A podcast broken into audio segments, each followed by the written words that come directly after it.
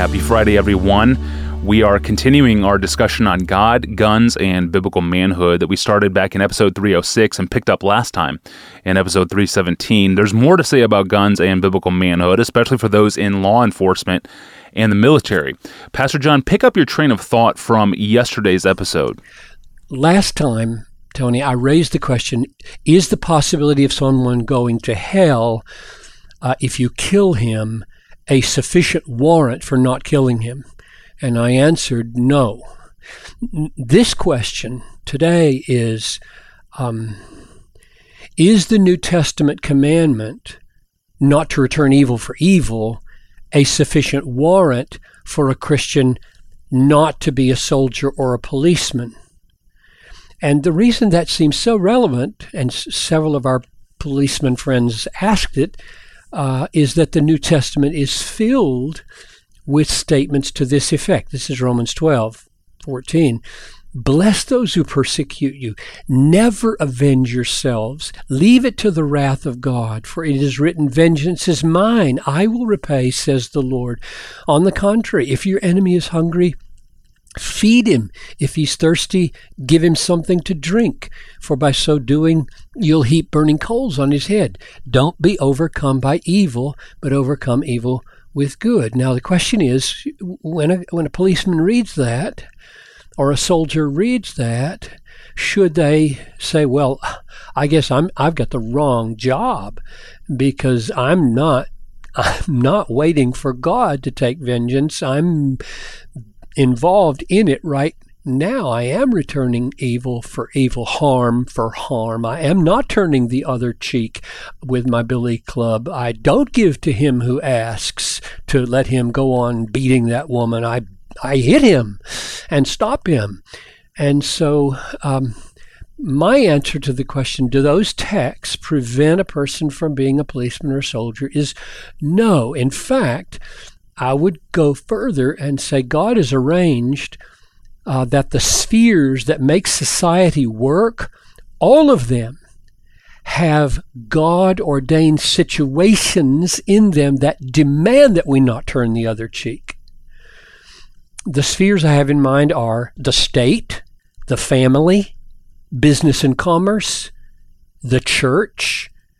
God has built into each of these spheres the necessary principle of justice, not just the principle of mercy, where you treat people better than they deserve.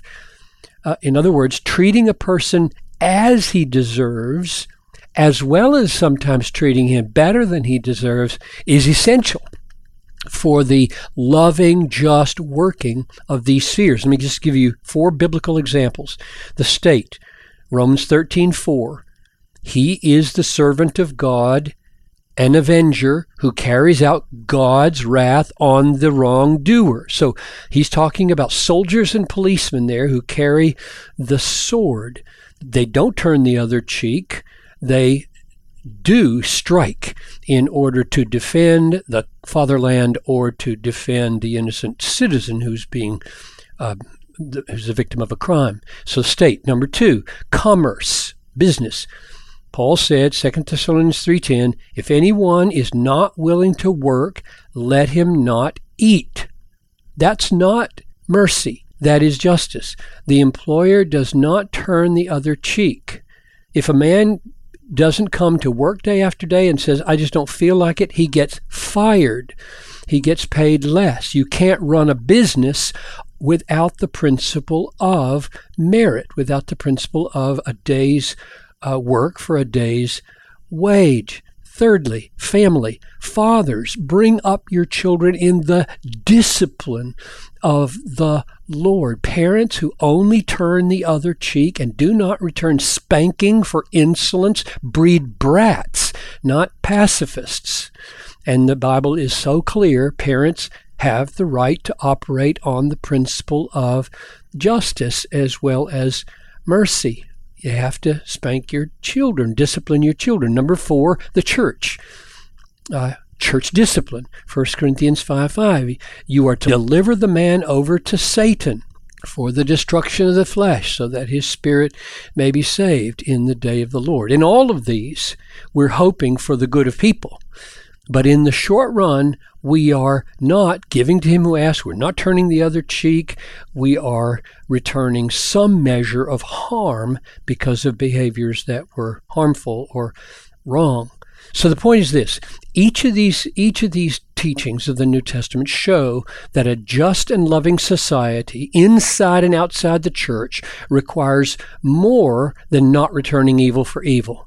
It also requires Uh, in, in the spheres where God assigns it, a principle of justice that returns what a person deserves. So my answer to the question is no. Is the New Testament commandment to, not to return evil for evil um, a sufficient warrant for a Christian not being a policeman or a soldier? No. Both of of these, that is, treating a person according to justice and treating, treating him according to mercy, are essential in bearing witness to our God. Just like I said last time, in our personal Christian readiness to suffer and be cheated without vengeance, we display something utterly crucial about God. He's our all-satisfying treasure, and he will reward us fully in the end, and he will settle all accounts at the end of time. And secondly, when we function as, as a policeman or a soldier or a parent or an employer or a church elder, we also apply the principle of, of justice and display something else about God. Namely, he has ordained that even in this world, even in the church, there be a limit to evil and a display of justice. So there, there's just no doubt. I mean, I realize as people are listening to this, they're saying, whoa, those those two principles are going to collide. They are going to collide in my life. And my answer is absolutely they're going to collide. They, they're, this, this way of living creates tensions. They bump into each other. And that's just the way it has to be, it seems to me, in a partially redeemed world. Thank you, Pastor John. I appreciate your thoughts. And this is the third podcast that we've done on guns. See episode number three oh six and three seventeen for more.